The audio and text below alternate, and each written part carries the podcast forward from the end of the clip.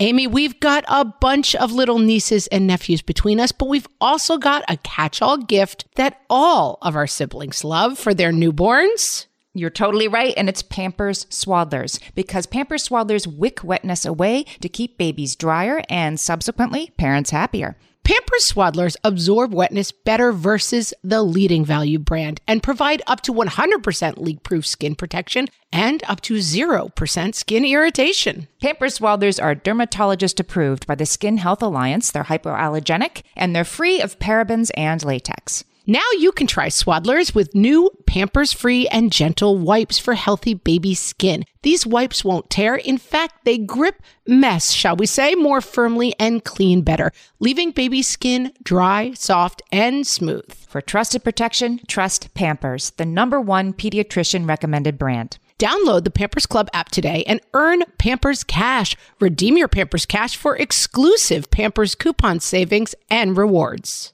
Only redeemable via Pampers Club. Pampers Cash has no cash value. Hello, everyone, and welcome to Fresh Take from What Fresh Hell Laughing in the Face of Motherhood. This is Margaret. And this is Amy. And today we're talking to Dr. Catherine Pearlman. She is the founder of The Family Coach and a licensed clinical social worker who has been working with children and families for more than 25 years. Catherine is regularly called upon to provide expert opinion for newspaper and magazine articles, speaking engagements, radio, and TV. She lives in California with her husband and two kids. And her new book is First Phone, A Child's Guide to Digital Responsibility, Safety, and Etiquette. Welcome, Catherine. Thanks for having me. So let's start with the big question, which everyone has, and I have my own fairly faulty opinion on. What is the right age for a kid to get their first phone? Magic question. So I used to think the best age was to wait as long as possible. So that would be 13, 14. I have really changed my mind on this. I think that's actually way too late. First of all, by 13, 14, most kids have already had access. Either they have an iPad uh, that's not fully clamped down, or their friends have smartphones. So then you're really not even in control of anything. They can do whatever they want and they have no training either.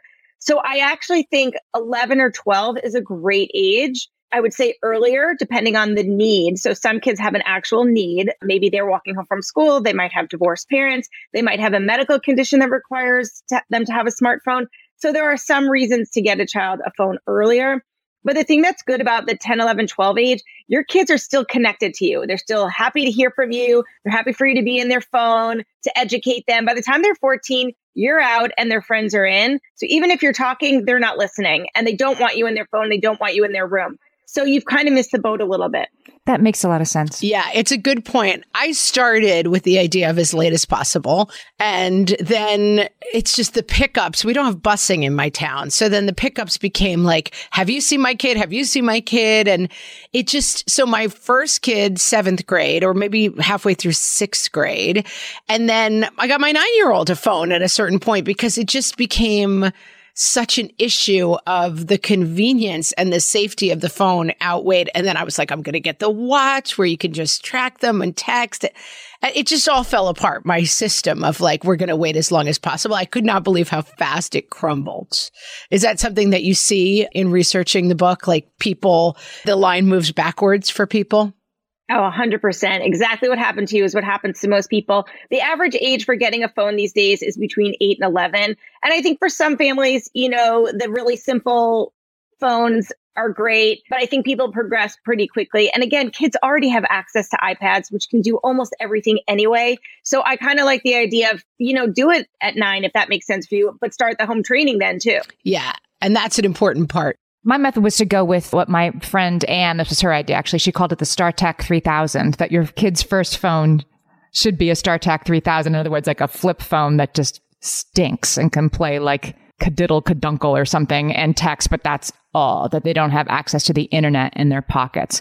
But this is the kid that we were discussing is now 19. Has that even changed over the last decade that you believe kids should just get all the bells and whistles when they get the first phone? You know, they don't need all the bells and whistles, but I really don't think a flip phone is the right way to go because the truth is, in a lot of communities, kids are communicating and socializing through their phones, through texting, through gaming apps, through Roblox, which a lot of little kids are playing, but they're doing it with their friends. And so if your kid doesn't have access to that, and especially if they are, socially awkward or have any kind of social issues, they're really set behind. So depending on your community and that whole all the other kids are doing it may actually apply in this case again the younger the kid the more supervision they may need but i think that that's a reasonable explanation for why a kid might just, you know, you might decide to get a phone for a younger kid. Now, this your book First Phone is written for kids. It's a kid-facing book. What made you decide when I first picked up the book, most of the books we read are like, "Okay, adult, here is your role and how you're going to do this." What made you make this book kid-facing? So there are books for parents about managing your kids' technology. The problem is then it leaves the parent to the implementation, which is the hard part. The reading the book is the easy part. So I wanted something that, you know, all parents could use as a way of communicating all the important topics to their kids. There was nothing for kids. There was a book just for girls that was a little bit outdated. I wanted something for all kids that was very inclusive and that was almost like a gift for parents was, was like, you don't have to implement. You have to give in the book. I hope the parents read it too. And then it's just a jumping off point for starting with conversations that will continue. But I wanted something that was for kids because, again, parents are not with their kids when they're encountering these problems. The kids are on their own. So they have to learn to make good choices. And if they could read it in their own language and hear from other kids that sound like them, maybe it will, you know, sink in more. What's one of the problems that you talk about in the book that you think kids kind of aren't expecting when they get that first phone for their 10th birthday? I don't think they think about etiquette at all. You know, parents do a really good job of teaching their kids please and thank you and manners in person, but kids don't do well without social cues. You know, they're still learning in their social environment. And without social cues of seeing if somebody's laughing or happy or sad or upset, they are clueless. I don't know if you've experienced this with your kids, but you know, even with my own daughter, I would when she started Instagram, I was like, okay, you can't say that. That's going to be misread or that's mean. But she didn't mean it mean. I know her. She did not mean it mean, but she had no clue about how to communicate in a digital world in a way that might be, you know, kind and not misread, even uh, not intentionally. And then also kids don't know when to put their phone down. They just are looking at the adults around them and we have our phones out all the time and they don't know that when grandma's there you put it down or they don't know when a friend's on a play date maybe they don't have their phone out. You know, they don't know these things. So I think that's why I started with that. And I think that's, you know, kids have no clue. What do you think from the other point of view that parents what are their central fears about their kids having a phone? I mean, obviously, I was like, as late as possible, we don't want phones in our lives. I know what my fears were, but what do you hear from parents about their fears and are they accurate? Is that what we should be worrying about? I think most parents are afraid of scamming and predators, and they're really afraid of social media.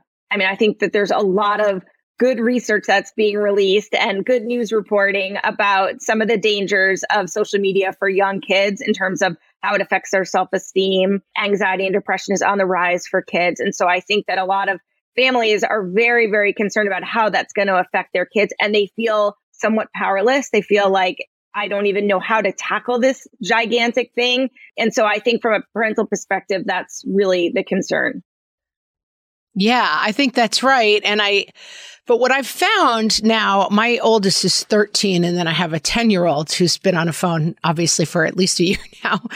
I found that like that's what I was worried about is the the sort of predator stuff or the social media stuff. My kids don't have social media accounts, but what I find really fascinating that I was not expecting is like the group texting dynamic that there's a text chain at any point going on that's like almost every kid in the grade. And I don't know, I obviously didn't have that as a kid, but the fact that there's this kind of what do you call it recess playground going on at all times on the phone that seems to me to be a complete free for all i did not see that coming at all yeah i actually agree with that that was something uh, researching the book that i hadn't thought of at all that really struck me is how kids don't have a social break from their friends ever. Like we used to go home from school and for better or worse, we could kind of disconnect from our social world. We could, you know, just kind of focus on ourselves, our hobbies, our interests, watch television. Like there was just downtime. Nowadays, kids, even younger kids, are constantly connected. They're constantly on.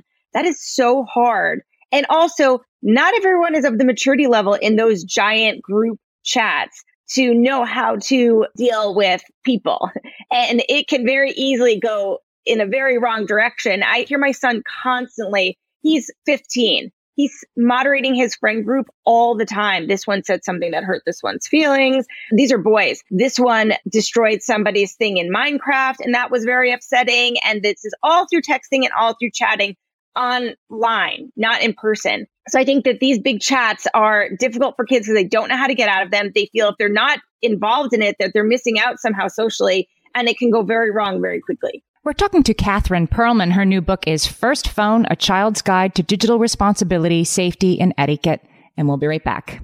Margaret, I've got a go to baby shower gift that I give whenever there's another newborn in my life. Can you guess what it is? Amy, three guesses. First two don't count. It's Pampers Swaddlers. Exactly. Pampers Swaddlers keep baby's skin dry, happy, and healthy. Pampers Swaddlers absorb wetness better than the leading value brand and provide up to 100% leak proof skin protection and up to 0% skin irritation. Pampers Swaddlers are dermatologist approved by the Skin Health Alliance, hypoallergenic, and free of parabens and latex. Try Swaddlers with new Pampers Free and Gentle wipes for healthy baby skin. These wipes are five times stronger, gripping mess more firmly, shall we say, and making diaper changes a breeze. For trusted protection, trust Pampers, the number one pediatrician recommended brand. Download the Pampers Club app today and earn Pampers Cash. Then redeem your Pampers Cash for exclusive Pampers coupon savings and rewards. Only redeemable via Pampers Club. Pampers Cash has no cash value. Margaret, I've been at the research again, looking into metabolic health and more importantly, metabolic flexibility, which turns out is the key to improved energy levels, better sleep, better fitness, all the things. And I found out about all this because we got a chance to try Lumen, the first handheld device that helps you manage your metabolic health. Lumen works when you breathe into it. If you do that first thing in the morning or after a workout, Lumen measures your metabolism by measuring the amount of carbon dioxide in your breath. It's science, people. That lets you see exactly what's going on in your body in real time. Then you use Lumen's app to get tailored guidance to improve your sleep, your nutrition, even stress management. If you're interested in figuring out the effects of different sorts of foods on your body, Lumen is a really cool way to see what's actually happening as your body burns fuel sources. If you want to take the next step in improving your health, go to lumen.me and use fresh to get $100 off your lumen. That is L U M E N dot M E. Lumen.me and use the code FRESH at checkout for $100 off. Thank you, Lumen, for sponsoring this episode. Catherine, I want to ask you about the sort of known unknowns. We don't know what our kids are doing online and, and that's going to be scary. And what if there are predators, right? Those are the known unknowns when we give our kids their phones. What are some of the unknown unknowns? The things that are risky to kids, either to their mental health or to their safety that we're not even understanding when we give them a first phone. I feel like in the first section, we were sort of like, well, we worry about this and then we give them a phone. But that doesn't mean these fears were all unfounded or were they? No, I mean, I think obviously predators and scammers is very real. It's real for adults as, as well as for kids. But, you know, we don't think as parents about Google at all. We think Google is this wonderful resource. Let our kids at it. Even YouTube, a lot of kids have been using YouTube long before they get social media, but that is a social media. There are likes and shares uh, and comments. And we think of it as just something that's educational. You know, look it up, Google it. But there is a lot internet that is not appropriate for our kids that they can get onto super quickly by Googling something very innocuous and oops, they've seen something that they shouldn't, or they've seen something disturbing. Like it may not be pornography, but it could be just something violent or something upsetting that they didn't know about. It could be even like something like 9 11, you know, it just things that our kids might not be ready for or didn't know. And we are not with them. And they don't necessarily know to say, hey, I saw something that's upsetting me. You know, they just might be up in the middle of the night saying they had a bad dream and you have no idea what it was about. So I think that's one of the unknowns that we don't really think about. And the other thing about Google that I know parents aren't really thinking about is the misinformation that's on there. And how does a young kid in fourth or fifth or sixth grade determine, okay, this is a fact, this is opinion, this is made up misinformation and propaganda? You know, how do they di- distinguish between those things? That's a learned skill, and we have to help them with that. And we've had guests on. We had Dr. Ibram Kendi on. He was talking about how people are targeting kids. It's not just like, oops, I might have seen something. I had my kids very young. I can't remember what they were doing, Minecraft something. And it was about like blowing things up. And they were like, oh, let's Google like blowing people up. They said something like that. And I was standing across the room and I remember leaping across the room, like, do not go Google blowing people up. Like you will immediately be seeing horrific images. They were thinking about it in a very specific cartoonish context and Google was going to take them somewhere very different than that. That's one fear. But one thing I didn't really realize before talking to some experts about this is that there really are people on the internet trying to recruit kids into mindsets, into either white supremacy, into all sorts of mindsets political mindsets. Johnny Depp is awesome and Amber Heard is terrible. yeah, right. I mean, that, that's the example I was using with him, right? That my kid came and they're, oh, Amber Heard is the worst and poor Johnny Depp. And I thought, where are you even hearing this information?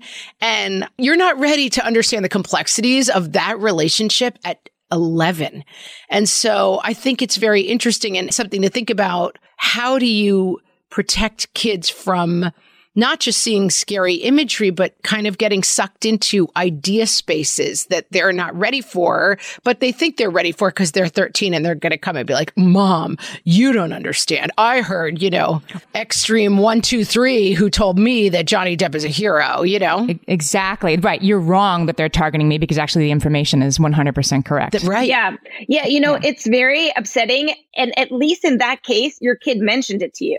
But the part that worries me is our kids are getting information. You know, it used to be like we would think, should I tell my kid there was this school shooting? How should I tell my kid? We had time to think about it. Now, by the time the kid's coming home from school, they already know and they're bombarded with information all the time about pop culture, about what's going on in the news around the world. And so one of the things I like to tell parents to do is you have to be proactive. If you heard it on the radio or you heard it on the news, hey, bring it up during dinner. I heard this really interesting thing and talk about it with your kids, even on a basic level at a young age. That's about relationships. What's violence in a relationship? How can we know what's the truth in a relationship? We can't. We weren't there. So there's so many conversations. It's like a wealth of opportunity with our kids. And so we shouldn't just wait until they come to us. Whenever there's something on the news, boom, I'm in it with my kids just to say, oh, what are your thoughts? Ask open ended questions. You can find out a little bit more where they're coming from, what they heard. And then instead of coming in like hot with that, that is wrong, think about it a little bit differently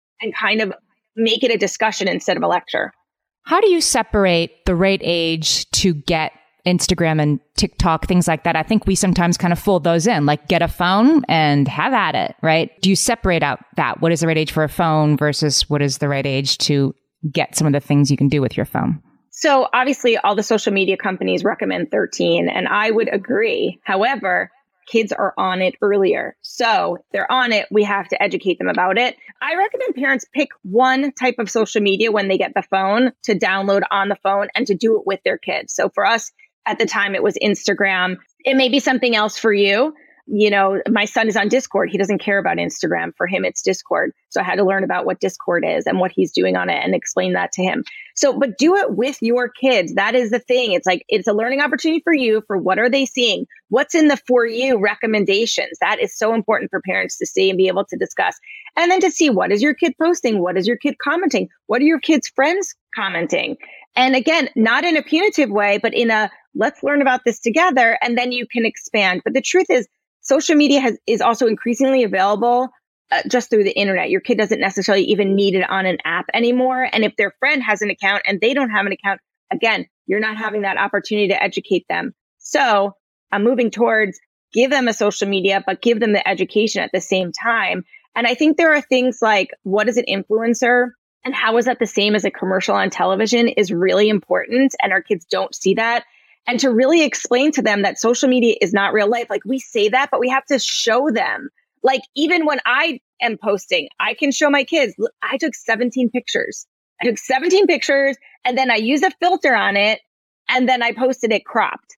You know, and why I did that is because I look a little bit better. But when you're in puberty and you're not feeling so great about your changing body and you see all these perfect things on social media. And then you look in the mirror, it's pretty hard to feel good about yourself and your life, you know? So, but we have to talk about these things. Then they can see behind the curtain and then hopefully those effects aren't as strong. One thing I want to drill down on that I'm dealing with right now in my house that you said is you don't need a social media account to be exposed to a tremendous amount of social media. So I don't want my kids on TikTok, but my kids are on YouTube and YouTube now has a YouTube shorts that's just people's TikTok. It's the same thing as scrolling through a TikTok timeline. That's where they're seeing a lot of this like Amber Heard, Johnny Depp stuff. That's where they're seeing a lot of the like takes on the news. That's where a lot of our panic resulted from Russia is about to bomb us any day now. And like a lot of the information that I thought I had sort of put up barricades to certain spaces. It's like the water, it's like putting up a gate in front of a river. Like it just comes right through. And that's something that's been, I think it's evolving very quickly because I don't think that's it. That was an issue with my kids even a year ago. But right now, especially it's summer, downtime, whatever, I find they're watching a ton of like passive short form content that this just like click, click, click, clicking by.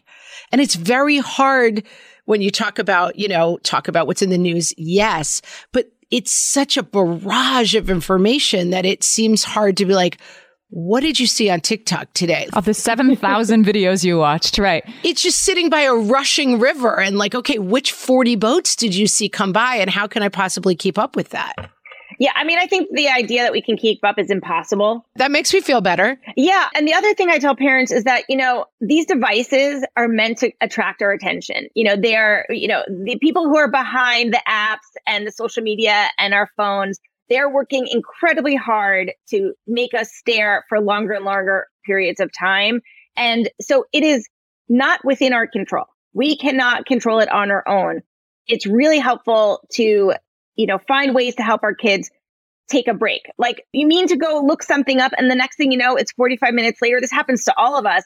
And I'm like, oh my gosh, I can't believe I've just scrolled through like 20 auditions on America's Got Talent when I went to like quickly look up, you know, someone's like Facebook handle. You know, we get sucked in. So, you know, to help kids minimize that passive amount of information, you know, for me, even personally, I put on, I can only have an hour of social media a day. My phone shuts off after that. And that is, I'm an adult. You know, for kids, it's even harder. So we have no idea what they're watching. We can't control it. And the other thing is the social media companies are now trying to make just like the other social media companies. So it used to be like it was only Snapchat that disappeared, but now you can text within Instagram and that disappears. You know, you could only do videos on this one and now you could do videos on all of them. They could only be short videos now. They could be longer videos. Like they're literally all just like, oh, that's an advantage of that social media. I'll do it. So I thought, you know, okay, Instagram would be perfect because it's just pictures and it's really simple. Again, this was only five years ago. And now right, it's, it's changed like fast. Yeah, it's exactly the same. So I think knowing we can't control it, doing our best, and then sort of putting on outside limitations to kind of get us off. Because one of the things I did learn is that you know there is some better or worse screen time. It's not all the same. But at the end of the day, the number of hours a kid is on the screen starts to take its toll no matter what they're doing, even if it's just education. And we know it isn't.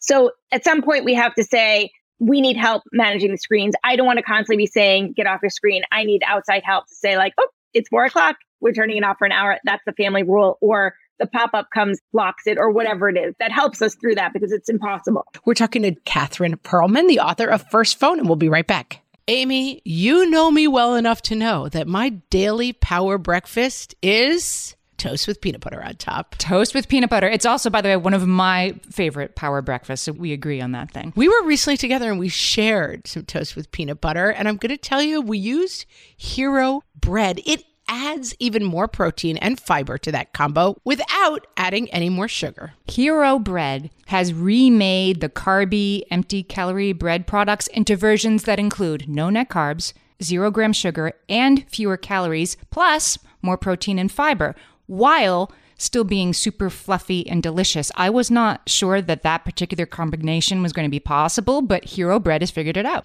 Yeah, this is one I'm glad they let us try. It's like it really tastes good. I've been trying to add more protein to my diet, and I would have thought that a hamburger rolls was not the place to do that, Amy.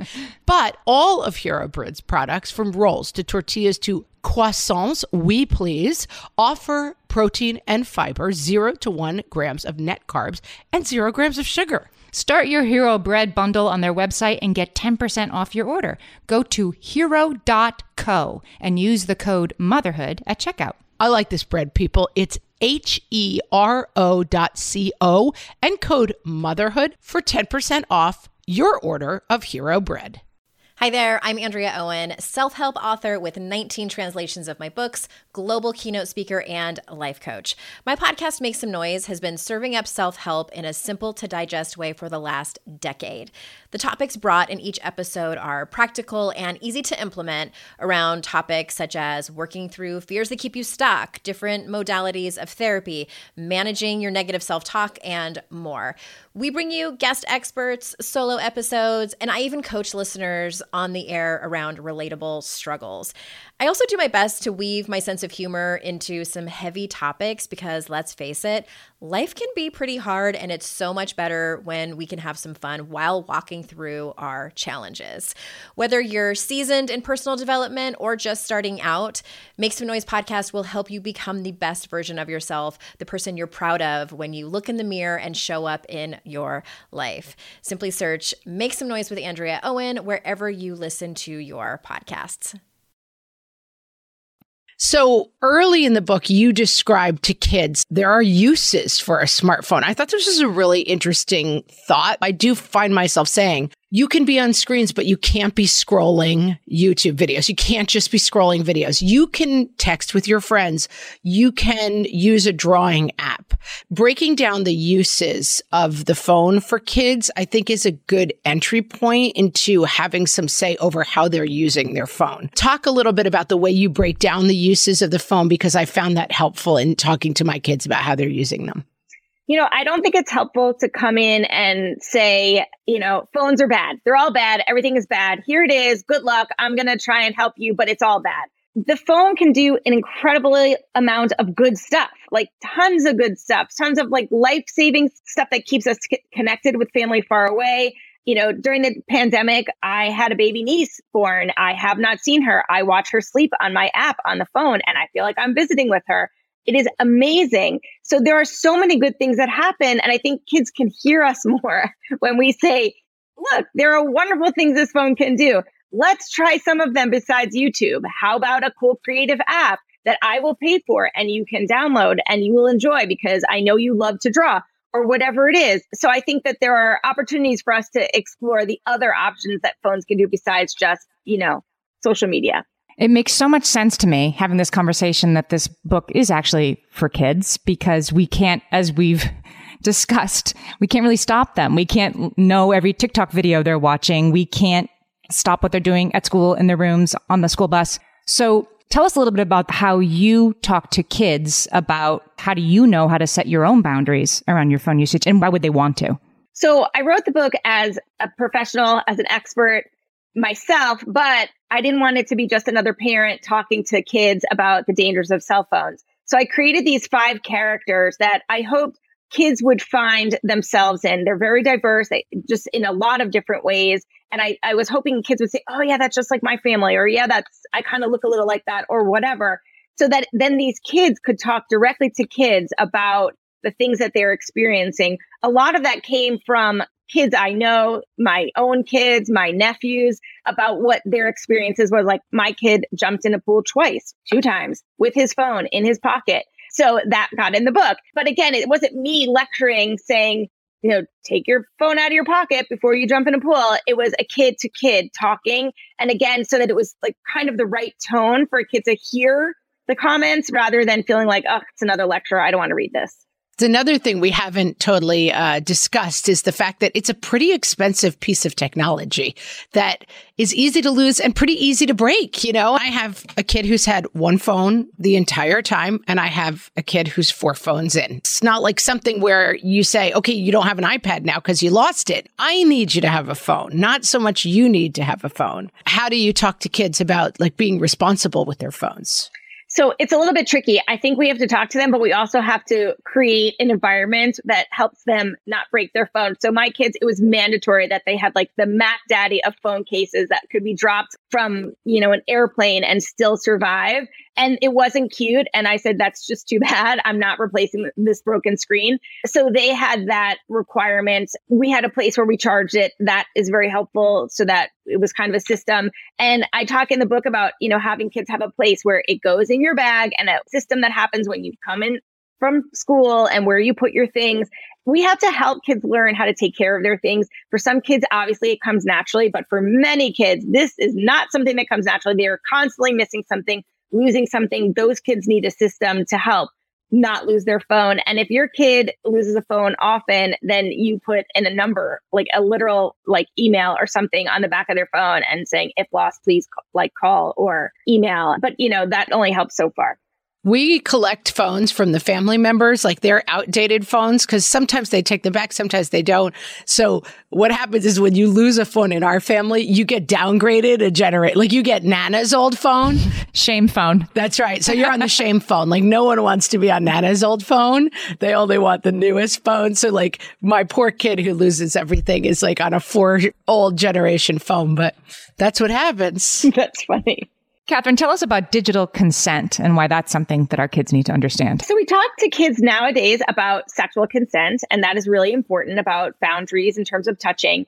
And I think we need to start talking more about what digital consent is. So, that is asking for permission before I send any picture out into the internet of you or g- give any information about you online doxing is, you know, if you share information and that usually has a negative undertone. But kids share stuff all the time or post pictures of their friends and their friends like, I don't like how I look in that picture. Can you take it down?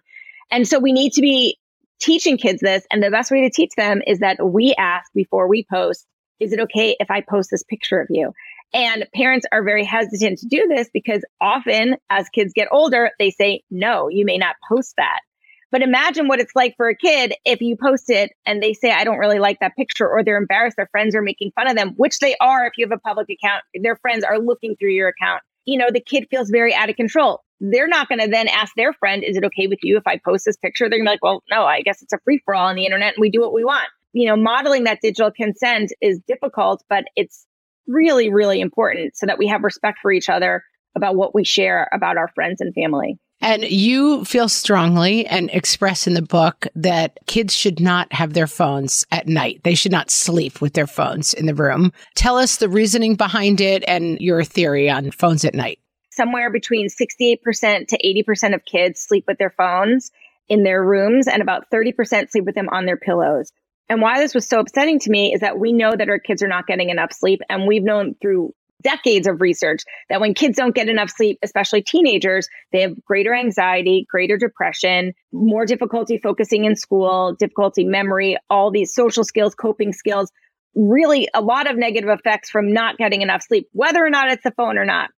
And if you have a phone in your room and it's dinging and there are notifications and your parents aren't around, you know your kids are going to be on it all night long.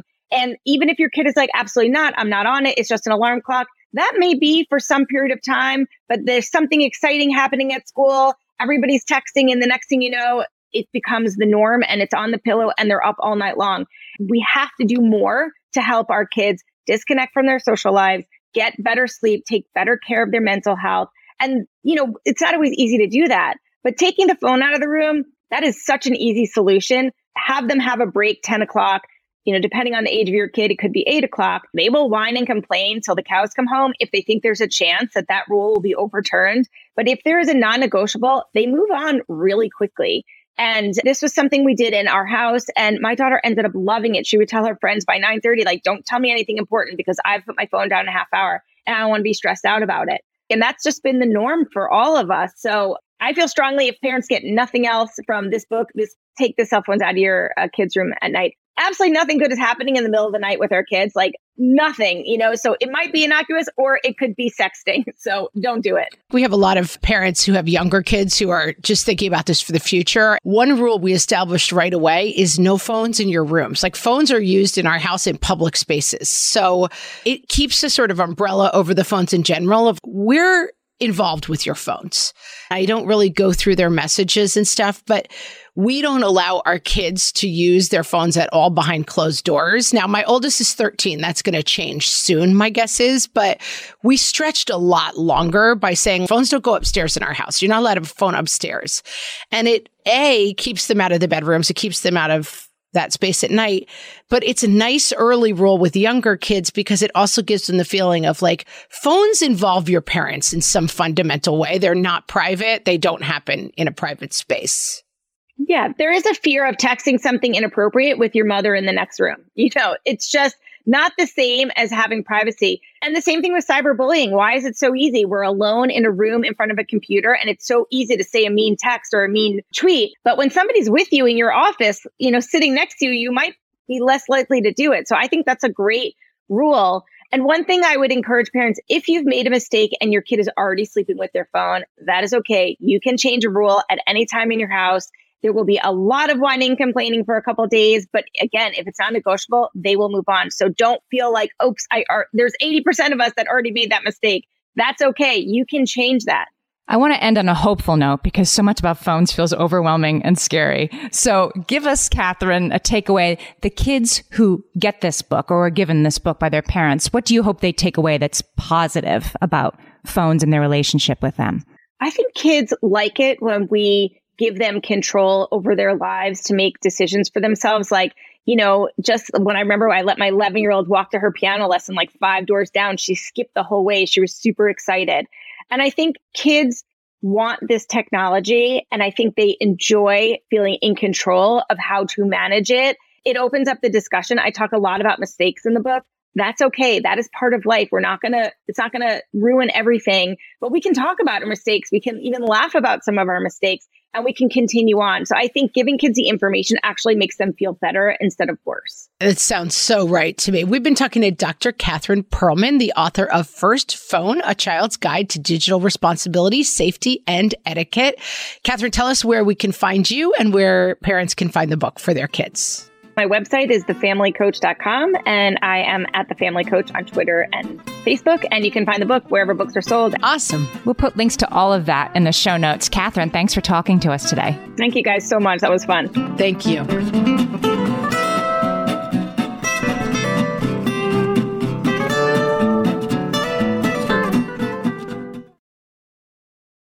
Margaret, it's an exciting news day. An exciting news day indeed, Amy. A few years ago, we launched our first spin-off podcast, Toddler Purgatory, hosted by the hilarious Blair Brooks and Molly Lloyd. And guess what? Now Blair and Molly are back with their all new podcast, Unsticking It. You know Blair and Molly as two busy moms and actors, and somewhere between potty training and the pandemic, they both felt like they lost their creative kaboom. In their new podcast, Unsticking It, they are going to talk about how all of us can get back to what lights us up after motherhood. Amy, I need this. Me too. And Blair and Molly will be talking to fellow imaginative minds. We're talking actors, artists, and creators of all kinds about how we can all unstick ourselves from whatever muck we're stuck in. Follow, subscribe, and listen to Unsticking It wherever you get your podcasts. That's Unsticking It with Blair and Molly, because sometimes life stucks.